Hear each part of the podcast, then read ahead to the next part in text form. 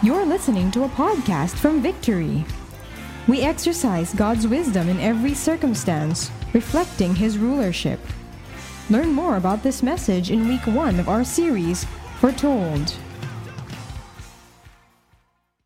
Foretold is actually a, um, a Holy Week or maybe a Lenten uh, series uh, leading to Holy Week and beyond, maybe the whole of April because it's a five week series uh, particularly on the book of Isaiah, not the entire book. Yeah, there's 66 chapters of Isaiah, but we're looking at certain prophecies of uh, about Christ and how these prophecies were foretold. Uh, many of you are familiar with Isaiah. Uh, you normally read uh, some of the writings during Christmas. You know, uh, they use it on Christmas cards. Or for, for to us, a son is born, a child is given, and so yeah, familiar uh, text. But uh, the the prophet Isaiah prophesied about 800 years before the actual birth of Christ. And so it was during that time when uh, Israel was in rebellion and he was prophesying uh, about the house of uh, Israel, but at the same time foretelling uh, the coming Messiah, which is about, you know, seven, eight hundred years from the time of prophecy. Now, how many of you would welcome any prophecy in your life that would happen about 700 years from the time that you received that prophecy. Maybe not, right? Because, uh, of course, you're, you're hoping that the prophecy that you received uh, will happen in your, in your lifetime. But this particular prophecy does not just affect Israel, but it will affect all of humanity. Um, you know, and so this the goal of this series is that we hope that Christ's ultimate sacrifice and his resurrection, that we will have a greater understanding of that. Because, uh, truth be told, your belief will always drive your behavior. How you believe in something, uh, whether the right belief or the wrong belief, normally that impacts or affects our behavior. Now, how many of you uh, believe that Jesus Christ died for all of our sins and that we are to receive that gift by faith. It's a free gift. Please raise your hand. I hope that's all of us because, you know, if you believe otherwise, you know, because if it's a free gift, okay, uh, then you, you live a life of thanksgiving. However, the opposite can also be true because since it's a free gift, you might actually live on the other edge, which is a licentious living. Since it's free anyway, might as well just enjoy life because YOLO, you only have one life to live here on earth. And since God is a merciful God, He's going to forgive me my sins anyway. Might as well just live life, be, you know, eat, drink, be merry, for tomorrow I die and I'm going to heaven. But is that the right belief for this particular truth of God's word? Because if that is what drives you, then maybe you have misunderstood you know, the, the sacrifice and, you know, the, the, the life of Christ ultimately as a, an example for all of us to follow. And so, as we reflect Christ uh, and the gospel, we hope that we'll be able to live out uh, the, the things and the doctrines that we actually have learned. And so, this particular series, this five week series, is actually a series on the doctrine of Christ. Okay, so this is uh, Christology. It's a bit theological, but we'll have uh, you know, plenty of application, hopefully, uh, in our lives. And how many of you are familiar with, you know, what Jesus Christ did on the cross? I guess that's all of us, right? It's a very familiar topic and preaching. In fact, it's probably a repeat for some of you. Now, how many of you here are mothers? Please raise your hand. How many of you tell your kids something over and over again? It's kind of like that, okay? Uh, and the way you you know live life it, it's nice right? You know whether you know you tell it to them because sometimes they don't get it. Or even if they don't get or even if they get it it's a reminder of your love for them right? So let's appreciate the mom uh, this afternoon okay? Come on give them a hand. No really okay? It's uh, two months it's mother's day so we're we're gonna celebrate that as well You know, there's something about the past that attracts each and every one of us. It's kind of deep in the human heart. A desire to repeat some experiences. You know, you try to reminisce the past. Maybe you've gone through a nice vacation and you want to look at the pictures. How many of you normally do that? You take all the digital photos, you don't normally develop them into like actual pictures or, you know, how do you call that? Printouts, but it just remains in your iPad or computer. How many of you have like 30,000 pictures in your iPhone or in your Samsung?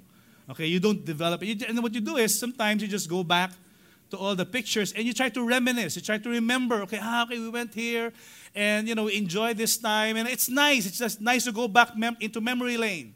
Whether it's your vacation in Boracay, whether it's a vacation in, like, let's say, Tokyo, uh, you know, you visited Tokyo Disneyland and you hardly, you know, understand everything that they're talking because they're speaking in Japanese, or whether it's actually going to the streets of Thailand and eating nice spicy food, or maybe walking the streets of Taiwan drinking milk tea. By the way, if you want milk tea, just go to Festival Mall, okay? Uh, there's a lot of options there. But, you know, there was such a time when there was a perfect paradise. Uh, and we may have heard of that, but we may not have experienced that. A long, long time ago, and somehow the place is so far removed from the face of the earth, you call it the Garden of Eden. Perfect place uh, where, you know, somehow you can walk, there's no guilt, there's no shame, there's no sin. Uh, you know, Adam and Eve were walking, you know, naked and they felt no shame. They were not embarrassed about things. There's no hostility. There's no offense against the neighbors because silang dalawa lang eh, right? Uh, and I'm assuming that maybe the animals were not eating one another. There's no such thing as a predator and a prey, but somehow there's total peace. There's harmony and how many of you would like to somehow rel- or experience, not relive it because we haven't experienced it, but how many of you would like to experience that? Please raise your hand. You call that heaven, by the way. You call that paradise. And one day, you and I are going to experience that because of our new life in Christ. Come on now. We will go to heaven. How many of you are confident for the fact that you are going to heaven someday? Please raise your hand. Uh, what about the rest of you? Right? That's all of us, right? I'm not going to ask you if you want to go to heaven now. Don't worry, okay? But someday we're all going to heaven and we're going to experience paradise. And it happened in the past. It's not existent today. But it will happen again in the future. Because of what Jesus Christ did on that cross. You know, Jesus' death burial, resurrection, and ascension into heaven really has not just impacted us personally, but it has impacted and will ultimately be fulfilled. You know, all of this will actually be, you know, when in the second coming, the entire cosmos, the entire world will be in order. He is the Prince of Peace. More than the peace that you and I experience in our hearts, it's really the peace. This is the genuine world peace. And we're going to look at the scripture in a while. So, well, let's look at the scripture right now. Okay, so if you have your Bibles, uh, please turn to Isaiah chapter 11, and we're going to read 11 verses.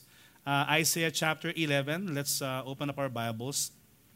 And uh, we are reading from the English Standard Version. Uh, I think, our, yeah, our ushers are standing by. If you need a Bible, would you kindly lift up your hand?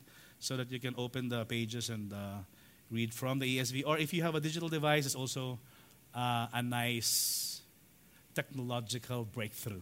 Okay, you've got your Bible in your phones. All right? Let's all stand up right now. Isaiah chapter 11, verse 1 to 11. In fact, I'd like to invite everybody to, uh, to stand and read out loud. Okay? Uh, all together. Ready? One, two, 3.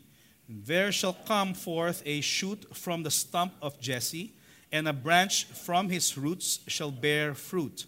And the Spirit of the Lord shall rest upon him the Spirit of wisdom and understanding, the Spirit of counsel and might, the Spirit of knowledge and the fear of the Lord. And his delight shall be in the fear of the Lord. He shall not judge by what his eyes see or decide disputes by what his ears hear, but with the righteousness he shall judge the poor and decide with equity for the meek of the earth.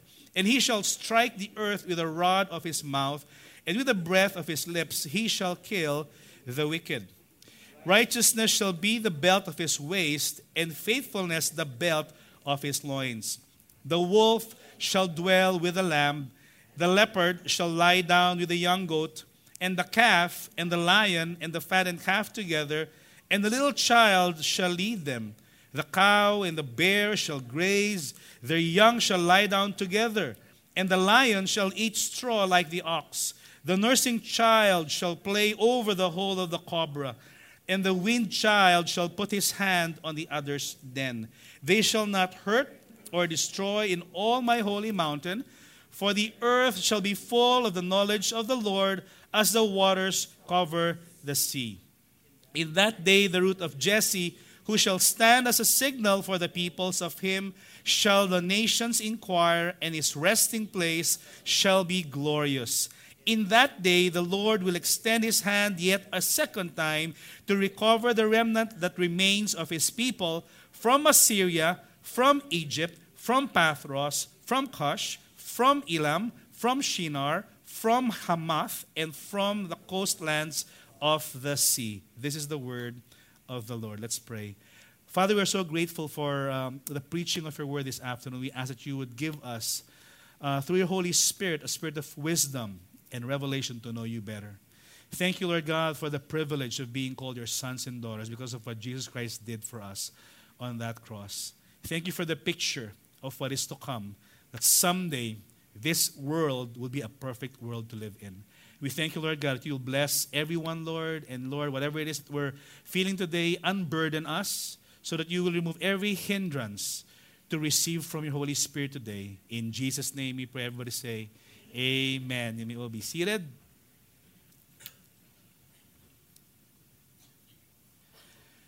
Right, foretold. You know, just the title alone, it talks about words of prophecy from uh, the prophet Isaiah. So, the book of Isaiah is one of the most loved books in the Bible. Uh, 66 chapters, uh, one of the major prophetic books, um, together with Jeremiah and uh, Daniel. This book contains facts regarding the background of Israel. And, you know, as I said earlier, he prophesied about 700 years before Christ. He actually served um, four kings. And, uh, you know, uh, Nehemiah, uh, sorry, not Nehemiah, uh, uh, Jehoshaphat was, uh, was part of that. Uh, Ahaz was part of that. And so there were four uh, kings from the southern kingdom that he actually served, but yet he also prophesied to the northern kingdom. And somehow, some of the prophecies were judgment prophecies because of the rebellion of the whole nation of Israel. Yet, what's amazing about these prophecies is somehow God also used the same prophet to prophesy hope. So there's a prophecy of judgment and there's a prophecy of hope. Judgment because of their, you know, just rebellion and sinfulness and being stiff-necked as a people. Do you know people who are stiff-necked?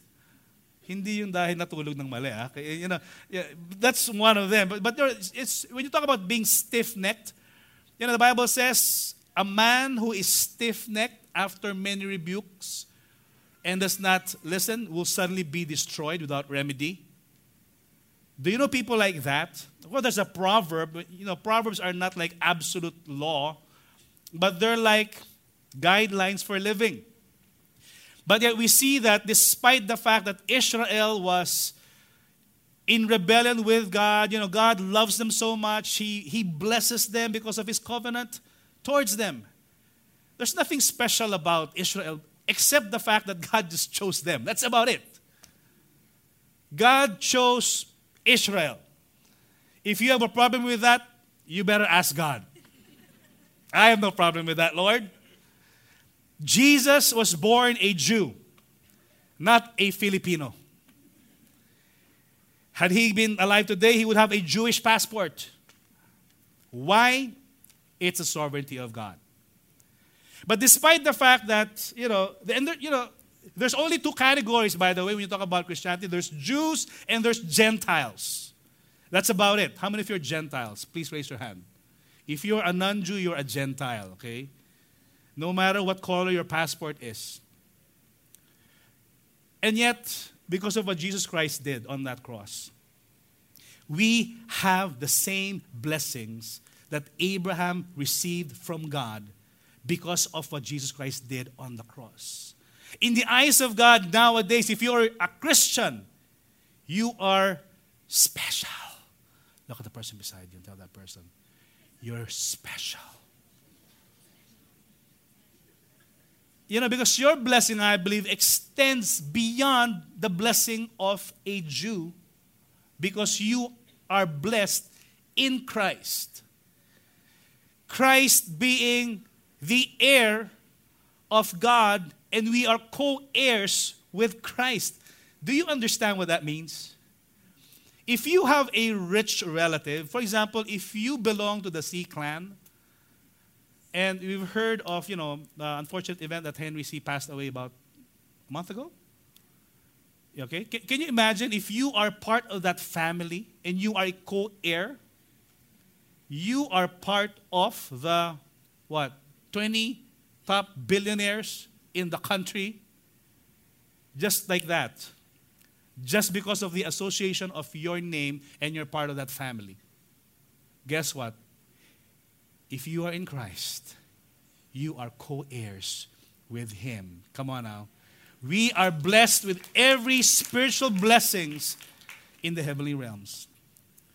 The nature of our covenant with God is because of the lens that He sees in us through Jesus Christ. You may be a non Jew, but yet the same blessing of a Jew remains in you. And this is how this prophecy went about. You know, the, the Jews were rebelling against the Lord, and so Isaiah was prophesying judgment against uh, the Jews. And so it was almost like the line of David was cut off already because of the bad kings that the northern and the southern kingdom was producing. And somehow the patience of God, yes, God is a God of long suffering. And when you say long suffering, He suffers long. And He's so patient with us. And the reason why you and I are still here today is because of God's patience, uh, patience with us. Once again, look at the person beside you and tell that person, God's been patient with you. So straighten up, okay? you know, He's been patient with us. He never gives up on us. Our, you know, our, our lusts, our impatience, our unforgiveness, our impurities, our pride, our arrogance, you know, God's been patient with us. And God actually, and I like the, the picture that Esther uh, you know, shared earlier, that God even smiles at you every time He provides for you, even if sometimes you don't deserve it. There are children like that. They're disobeying and then they're not, you know, they're dishonoring, but yet somehow you still provide for them. They still have breakfast, they still have lunch, they still have dinner, right? Why is that? Do they deserve it? Maybe not. But why do you give it to them? Because you love them. And how much more love that God can give? Bible says 1 John chapter 3, God so lavished his love upon all of us that we are all his children. You know, God has such a big heart for, for us. So who is this wise king? I only have two points now, okay? Two long points. Anyway, so you know, we've been talking about Christ through the lens of Isaiah. And if you look at the book of Isaiah, the book of Isaiah describes the Messiah in three portraits or three pictures. First 37 chapters, he's described as the king. Everyone say the king. So we're going to look at the wise king today, okay? And then 38 chapters, 38 to, uh, to 55, he is described as the servant or the suffering servant. And then chapters 56 to 66, he is described, or the picture that he's portraying is a, an anointed conqueror, or he is the conquering king. Ever say conquering king? You have to pronounce it properly, okay? Conquering king, okay? Lambutan nyo, okay? Kasi pag matigas yung king, di ba? Hindi maganda pakinggan eh. Pagka sinabi mo, conquering king, di ba? It, it's not nice to listen to, right? So, conquering king. You know, just use a little bit of slang when you say conquering king, okay? And so, chapters 56 to 66 describes Jesus as that. And so, the whole of Isaiah somehow points us to who Jesus is. And when you look at the Gospels, what's interesting is you see this 800 year old prophecy before Christ and the actual life of Christ found in the gospel from Matthew to John, the four gospels. And there are two pertinent questions that we need to answer in order for us to understand who Jesus is. In Matthew chapter 22, verse 42, the first question is asked by Jesus himself towards the Pharisees. And this question is What do you think about Christ? Whose son is he? This is so important for us to understand because if you just say he's the son of Joseph, the husband of Mary, then ah, you're right with half point. Because he's not just the son of Joseph, he is the son of God. And some people don't understand or reconcile the two realities. How can he be 100% man and 100% God? His Jesus, he can do what he wants. But that's his very nature. He's not 50 50. He is a human being just like you and me. He feels pain, he feels loneliness, he felt hunger, and yet he was divine, or he is divine rather. He's resurrected. He's the second, uh, you know, uh, person in the Trinity. You know, Colossians talks about him that he is the, the firstborn of the universe. In him, he holds all things. Without him, nothing is made that was made. That's who Jesus is. And yet, he became the creation aside from him being a creator.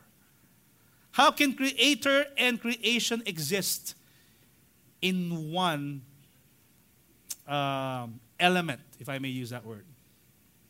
And the second question that we need to answer is what shall I do then with Jesus who is called the Christ? This is actually Pontius Pilate asking the people. He's claiming, he's saying he's the Christ. The people are saying, you know, some, some of the religious leaders are saying he's the Christ. But he asked the crowd, What shall I do then with Jesus who is called the Christ? You know, the response was, Crucify him. That was the response because they didn't know who Jesus was. If you were to be asked these two questions today, what do you think about Christ? Whose son is he? I hope you get the answer right because I just said it, right? But the second is as important as the first question. What shall I do then with Jesus who is called Christ? You know that he is Christ. We're celebrating Holy Week in a few weeks.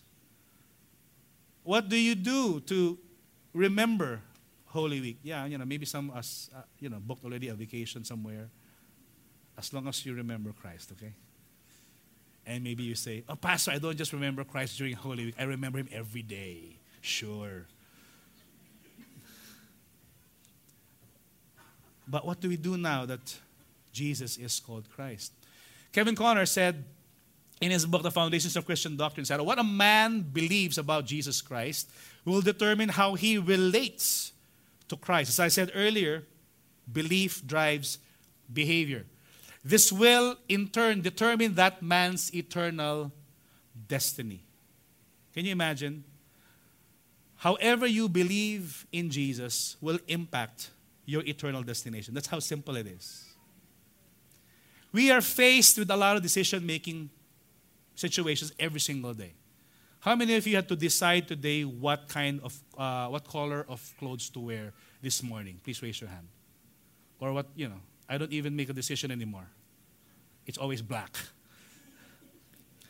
You know, we decide on what food to eat, we decide on what time to come, we decide on, you know, if I'm going to be early in church or, you know, just right or be late because, you know, whatever happens. So we are subjected to a lot of decision making process every single day, but there's just one super important decision that you have to make in this lifetime. And that is who you're going to serve. Is it going to be yourself or the Lord Jesus Christ. The Bible declares that Jesus Christ is eternal Son of God who is by his virgin birth, sinless humanity, vicarious death, burial, and resurrection made the perfect sacrifice for sin, thereby making redemption available to fallen man. Apart from who he is and what he has done, there is absolutely no way of approach to the Father God. There's only one way, and that is the way of Christ. Apart from Him, there's no other way to approach the Father. Is it too arrogant for Him to claim in John chapter 14, I am the way, the truth, and the life? No one comes to the Father except by me. He didn't say, I am a way, or I am a truth, I am a life. In this day and age of universalism, you know, we say that, you know, there's so many ways to go to heaven. As long as you're good enough, as long as you're, you know, sincere, as long as you're this, you know, you can find a way. Because if God closes a door, He opens the window. It's something like that. Wrong application. But yet we know that because of His ultimate sacrifice, that is the thing that can actually qualify us to go to heaven. The doctrine of Christ is divided into two major divisions the person of Christ, who he is, and also the work of Christ, what he has done. So, who is this king, like I said earlier? You know, we have actually been talking about the judgment of God, and in, in the last few verses of the chapter, before chapter 11 that we've read, it says in verse 33, chapter 10, Behold, the, land, uh, the Lord God of hosts will uh, lop the boughs with terrifying power. The great in height will be hewn down, and the lofty will be brought low. He will cut down the thickets of the forest with an axe, and Lebanon will fall by the majestic one. He's actually used, uh, uh you know, uh, a foreign nation in the in the form of Assyria to discipline the nation of Israel. He allowed that in order for them to get right with him. But somehow they went overboard in their attacking Israel, so he also had to cut them down. And so this picture of axe cutting down is also seen in the first verse of chapter 11. And we see that there shall come forth a shoot from the stump. When you talk about a stump, it's actually a tree that was just freshly cut down. A stump of Jesse and a branch from his roots shall bear fruit there shall come forth. It's a bold declaration, it's a prophetic word. You can bank on it, you can expect it to happen. It will definitely come to pass. It's sure to happen. A shoot from the stump of Jesse and a branch from his roots shall bear. This shoot is actually uh, a little branch or a little twig that is existing or you know something that comes out from what was cut off something like this a tree that was cut is supposed to be lifeless already. But somehow, you know, this particular tree that describes Israel, I think it's a fig tree because fig trees are very resilient. You cut them down, they come back. You cut them down, they come back. Kind of like Israel, they have been dispersed many, many times. They have experienced exile in different nations. They have, you know, experienced several diaspora. And guess what? They always come back. Ang kulit. Why is that? Somehow God preserves them. And ultimately, when they became a nation again in 1948, okay, after the horrific Holocaust, it's okay, just look here. After the horrific Holocaust, we know that this particular country is protected by God. No doubt about it. Why is God so passionate in protecting Israel. The Arab nations are so angry, and all their missiles are pointed towards Israel, even until today. But guess what? The hand of God is above Israel. Am I pro Israel? I am pro God. But yet, we know that He has a covenant with Israel. If you look at His word in Genesis chapter 12, it's very, very simple. Whoever blesses you will be blessed. Whoever curses you will be cursed. It did not come from Abraham, it came from the mouth of God. And when God speaks something, guess what? He will be faithful to fulfill what He has spoken. There's a reason why, despite the fact that they were rebellious before God, do they deserve it? No. But God always forgives because He made a commitment. Because He only had one plan. And He knew for a fact that Israel will be the runway for the second person of the Trinity to be born. From heaven, He's going to come down to earth, and guess what? His nationality will be not Filipino, Jew. This is where we see Jesus being a dual citizen citizen of heaven, citizen of earth, so that you and I can become dual citizen as well a citizen of earth and a citizen of heaven. Come on now, can we give the Lord a praise for that? Ultimately, we see this as God's love, not only for the nation of Israel, but for the nations of the world. And through you, all the nations of the earth will be blessed. That was the plan. As simple as that. Genesis chapter 12, first three verses. And he fulfilled that plan. And no matter if this tree has been cut off, it's almost like inexistent. Yet there's a shoot, a small branch there at the bottom that can actually bear fruit. Who is this branch? That represents Christ who is going to lead. Second verse, and the Spirit of the Lord shall rest upon him, the Spirit of wisdom and understanding, the Spirit of counsel and understanding, uh, sorry, the Spirit of counsel and might, the Spirit of the Lord, oh, sorry, Spirit of knowledge, the Spirit of knowledge and the fear of the Lord. How many spirits are there in the Trinity? one. Holy Spirit. It's the Father, the Son, and the Holy Spirit. But ang dami nito. There's only one major spirit, the Spirit of the Lord. It's capital L, capital O, capital R, capital D. talks about Yahweh. He is the great I am. He is Jehovah. And the Bible says, the Spirit of the Lord shall rest upon him. Who is the him here? Jesus. Look at the person beside tell him, Jesus. Okay, that's the him there. He is the one prophesied. He was being prophesied 800 years before he's actually born. And the Spirit of the Lord, and this actually was fulfilled in Isaiah chapter 61. Just take, take, notes take note of this.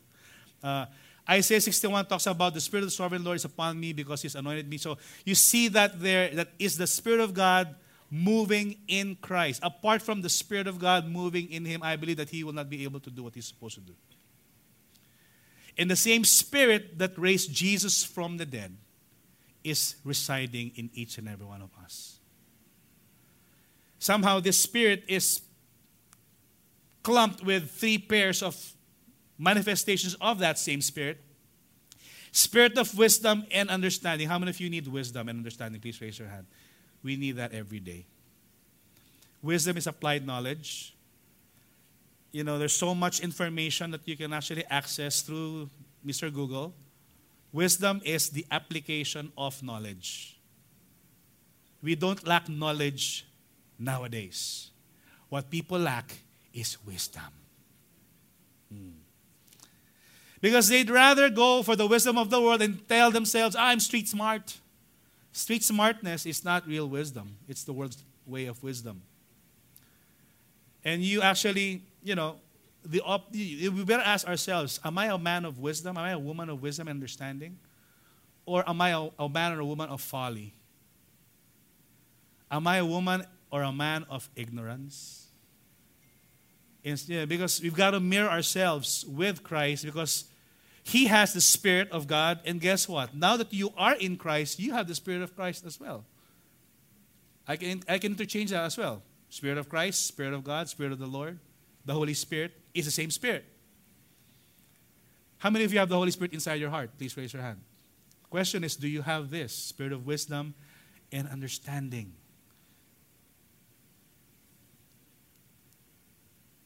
Do you practice deceit? Hmm. Would you rather go for the ways of the world rather than the ways of God? Next is the spirit of counsel and might. When you talk about counsel, the question really for us is who do you listen to? Do you listen to the voice of God? Or do you listen to the voice of the world? Or maybe worse, do you listen to yourself? Iba yung you're talking to yourself, ah. Iba? But who do you listen to for counsel or advice? The reason why many times we make the wrong decisions because we actually listen to the wrong people. There's an old adage that say, says, uh, Tell me who your friends are, and I'll tell you mine. No, no, just kidding. tell me who your friends are, and I'll tell you where your direction will be. Because birds of the same feather are the same birds. Okay? They flock together, they go in the same direction. But yet nowadays, maybe we can rephrase that question tell me who you're listening to, and I'll tell you where you're headed for. Are you listening to the wisdom of the world? Or are you listening to the wisdom of God?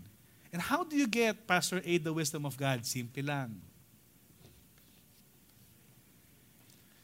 Read the Word. Read my Bible. Pray every day. Pray every day. Pray every day. Read my Bible. Pray every day. And there's joy, joy, joy. Gotta read your Bible every day. You gotta hear the voice of God through this word. The thing is, many times we'd rather read our Facebook every day and read our post every day or read whatever IG stories every day or the bad news every day. If you fill your life and your heart with this word, guess what? You're going to be a man of wisdom and a man of understanding. Spirit of might. In another translation, a spirit of strength. This can be interpreted as the spirit of Samson. He became strong. He asked the Lord, Give me strength one last time so that I can actually avenge for you. Or it can also talk about the strength of character. How many of you know that forgiveness is strength? How many of you know that humility is strength? The world will say, when you humble yourself, that's weakness. Guess what? Jesus said, the meek shall inherit the earth. I'd rather inherit the earth and be meek than be arrogant and proud and be rejected by God. Spirit of knowledge and the fear of the Lord. Maybe another name for the fear of the Lord is the spirit of holiness. Because the fear of the Lord is the beginning of wisdom. The fear of the Lord shuns evil. The fear of the Lord extends your life. The fear of the Lord is saying no to sin and yes to the purposes of God. Is there anything in your heart that is totally the opposite of the fear of God or the spirit of holiness? Is there any hidden sin there that you have not told anyone or even God Himself? God knows. How many of you know that there's nothing that we can hide from God? He knows the heart of man. And if we have the Holy Spirit in us and He dwells inside of us, we cannot have sin in our hearts as well at the same time. Are we here this afternoon?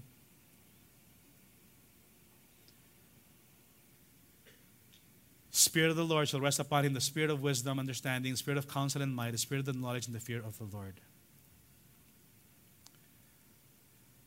It's interesting that in the book of Revelation, John was talking about this seven spirit. Revelation chapter 1, verse 4 and 5. John, he was addressing to the seven churches that are in Asia. Grace to you and peace from him who is and who, who was and who is to come, and from the seven what? Spirits who are before his throne and from Jesus Christ, the faithful witness, the firstborn of the dead, meaning to say that he will no longer die, he resurrected from the dead, and will live forevermore. And just like us, when we die someday, we're resurrected, that's it. You will not experience death anymore. The ruler of kings on the earth, to him who loves us and has freed us from our sins by what? By his blood. There's power in the blood of Jesus. Amen. Somehow we can actually just say, okay, this is the blood, okay. I mean, how can that blood forgive? He shed his blood for us, and his blood washes us as white as snow. You know, last November we all had, you know, as I think as the like a regular company routine, we all go through annual physical exams. And blood was drawn out from all the pastors and the staff and our, you know, our you know, uh, family, just to test, to test the blood. And, uh, you know, they tested us for, you know, whether it's creatinine, and then uh, they tested us for, uh, ano ba yung lipid profile and all the hematocrit and all the HDL, LDL, you know, triglycerides.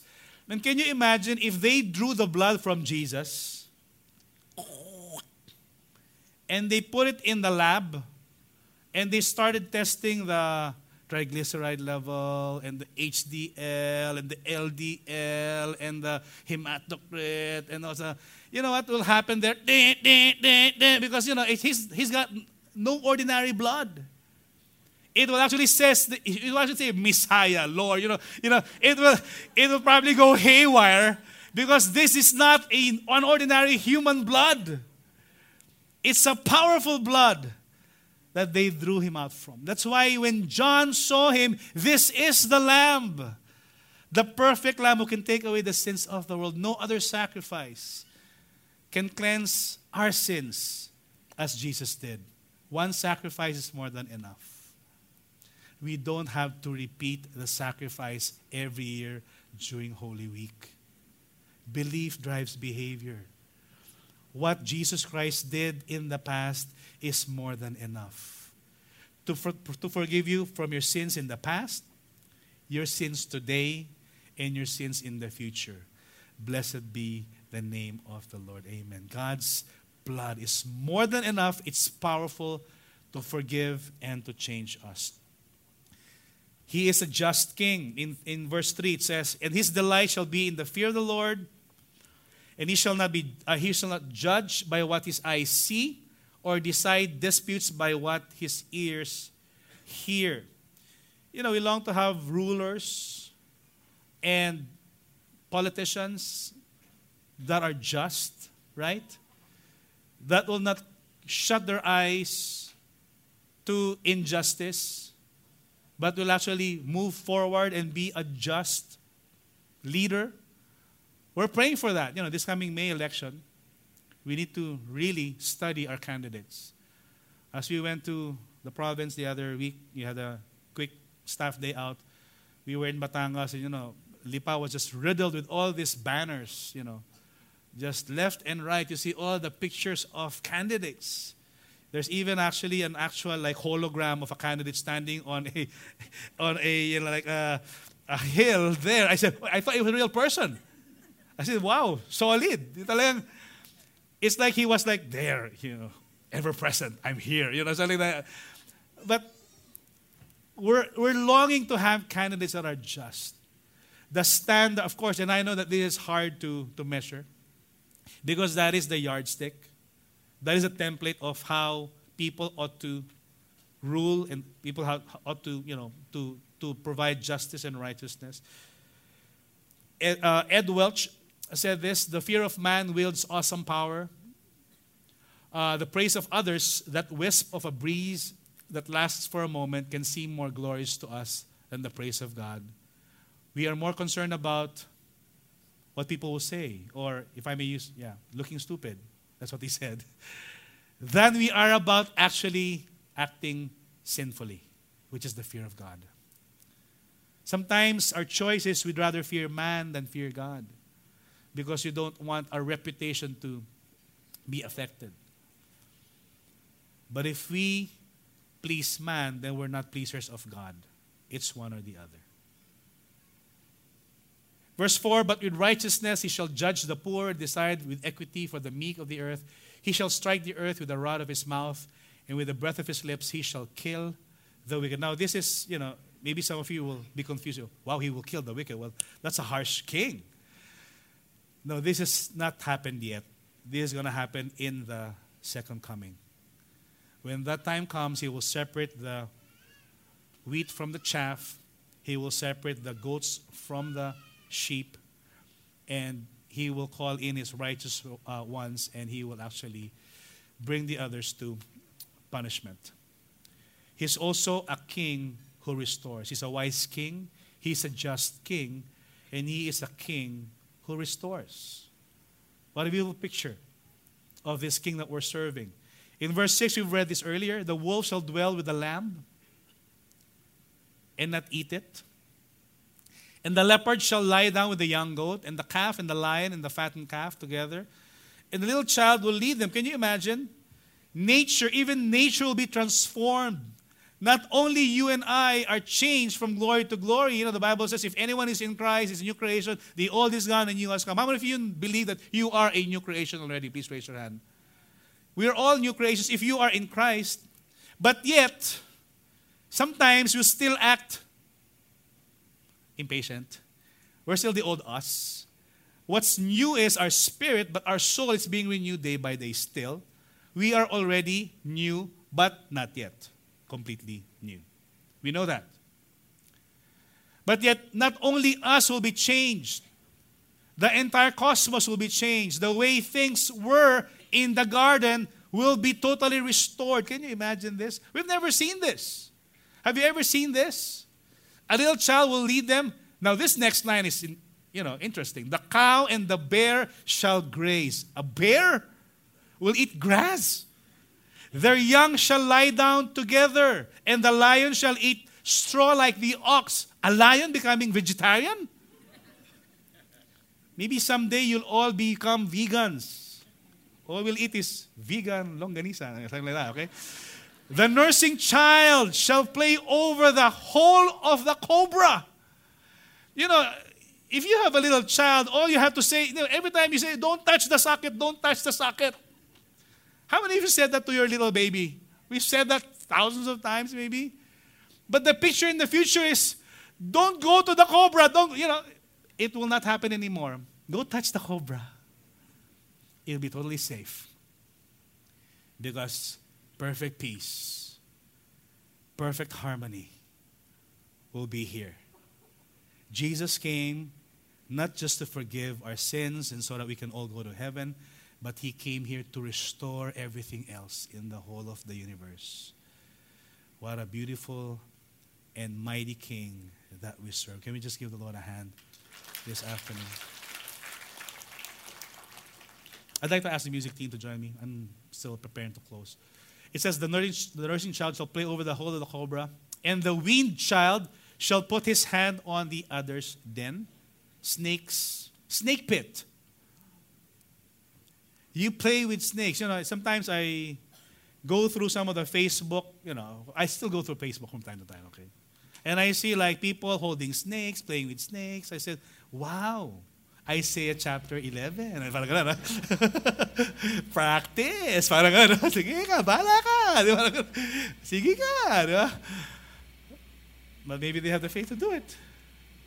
Verse 9, They shall not hurt or destroy in all my holy mountain, for the earth shall be full of the knowledge of the Lord as the waters cover the sea.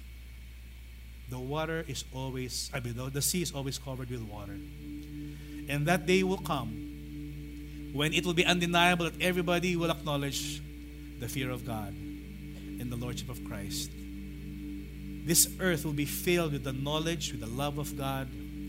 That day will come. There's no more violence. There's no offense. There's no fights. There's total harmony. You know, maybe there's a picture someday of, you know, the cobra, you know, or the lion sleeping with uh, giraffe or the chimp, whatever. But I think that's also a picture of the church today. Did you know that God's calling us, no matter how different we are. There's still possibility of unity in the midst of diversity. You and I can live in peace with one another. That's why the Apostle Paul said in Galatians, you know, in the church there's neither new uh, Jew nor Greek. There's not male or female. There's not rich or poor. It doesn't matter which color of political party you represent. You may actually represent the red color, the blue color, the yellow color. The church is the equalizer. It doesn't matter which school you came from. Sometimes, you know, you can go to a UAAP, you know, uh, basketball game and we all fight to the finish. But yet when you go to church, it doesn't matter what labels you are in or what you have. Because this is a picture of what is to come. It's supposed to bring us into acceptance with one another, forgiveness, unity, being patient with one another, bearing with one another in love. Romans 12, the Bible says, Let love be genuine. Don't repay evil for evil, repay evil with good. That's a picture of the church, it's a picture of Christ. It's a picture of what is to come. But that it can happen today. Because the Spirit of God is with us. And Jesus Christ actually set the example for us to follow. In that day, the root of Jesse, who shall stand as a signal for the peoples, of him shall the nations inquire, and his resting place shall be glorious. How to respond to this king? Just very quickly we read the next chapter. and It's interesting what Isaiah was prophesying. You will say in that day, when all these things happen, I will give thanks to you, O God. How do we respond to Christ? I'll give thanks to you, O Lord. For though you were angry with me, your anger turned away that you might comfort me. I hope that you and I will have the gratitude for the fact that God forgave us of our sins. Not because of what you've done, not because you come to church, not because you've given in the offering. Even if you haven't given in the offering a while ago, God still loves you. It's because of the perfect sacrifice of Christ on that cross. Behold, God is my salvation. I will trust. I will not be afraid. For the Lord God is my strength and my song, and He has become my salvation. These two verses basically summarize our response to God. Give thanks. Everybody say, give thanks.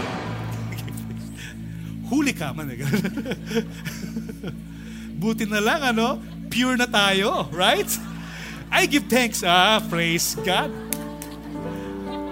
Akala ko, may mapapa, uh, may lalabas na ganun, ano? Kinabahan ako doon. Thank you, Lord. Nasa church pala tayo. Give thanks because He is a wise and just King and a King who restores. We can trust Him. Always.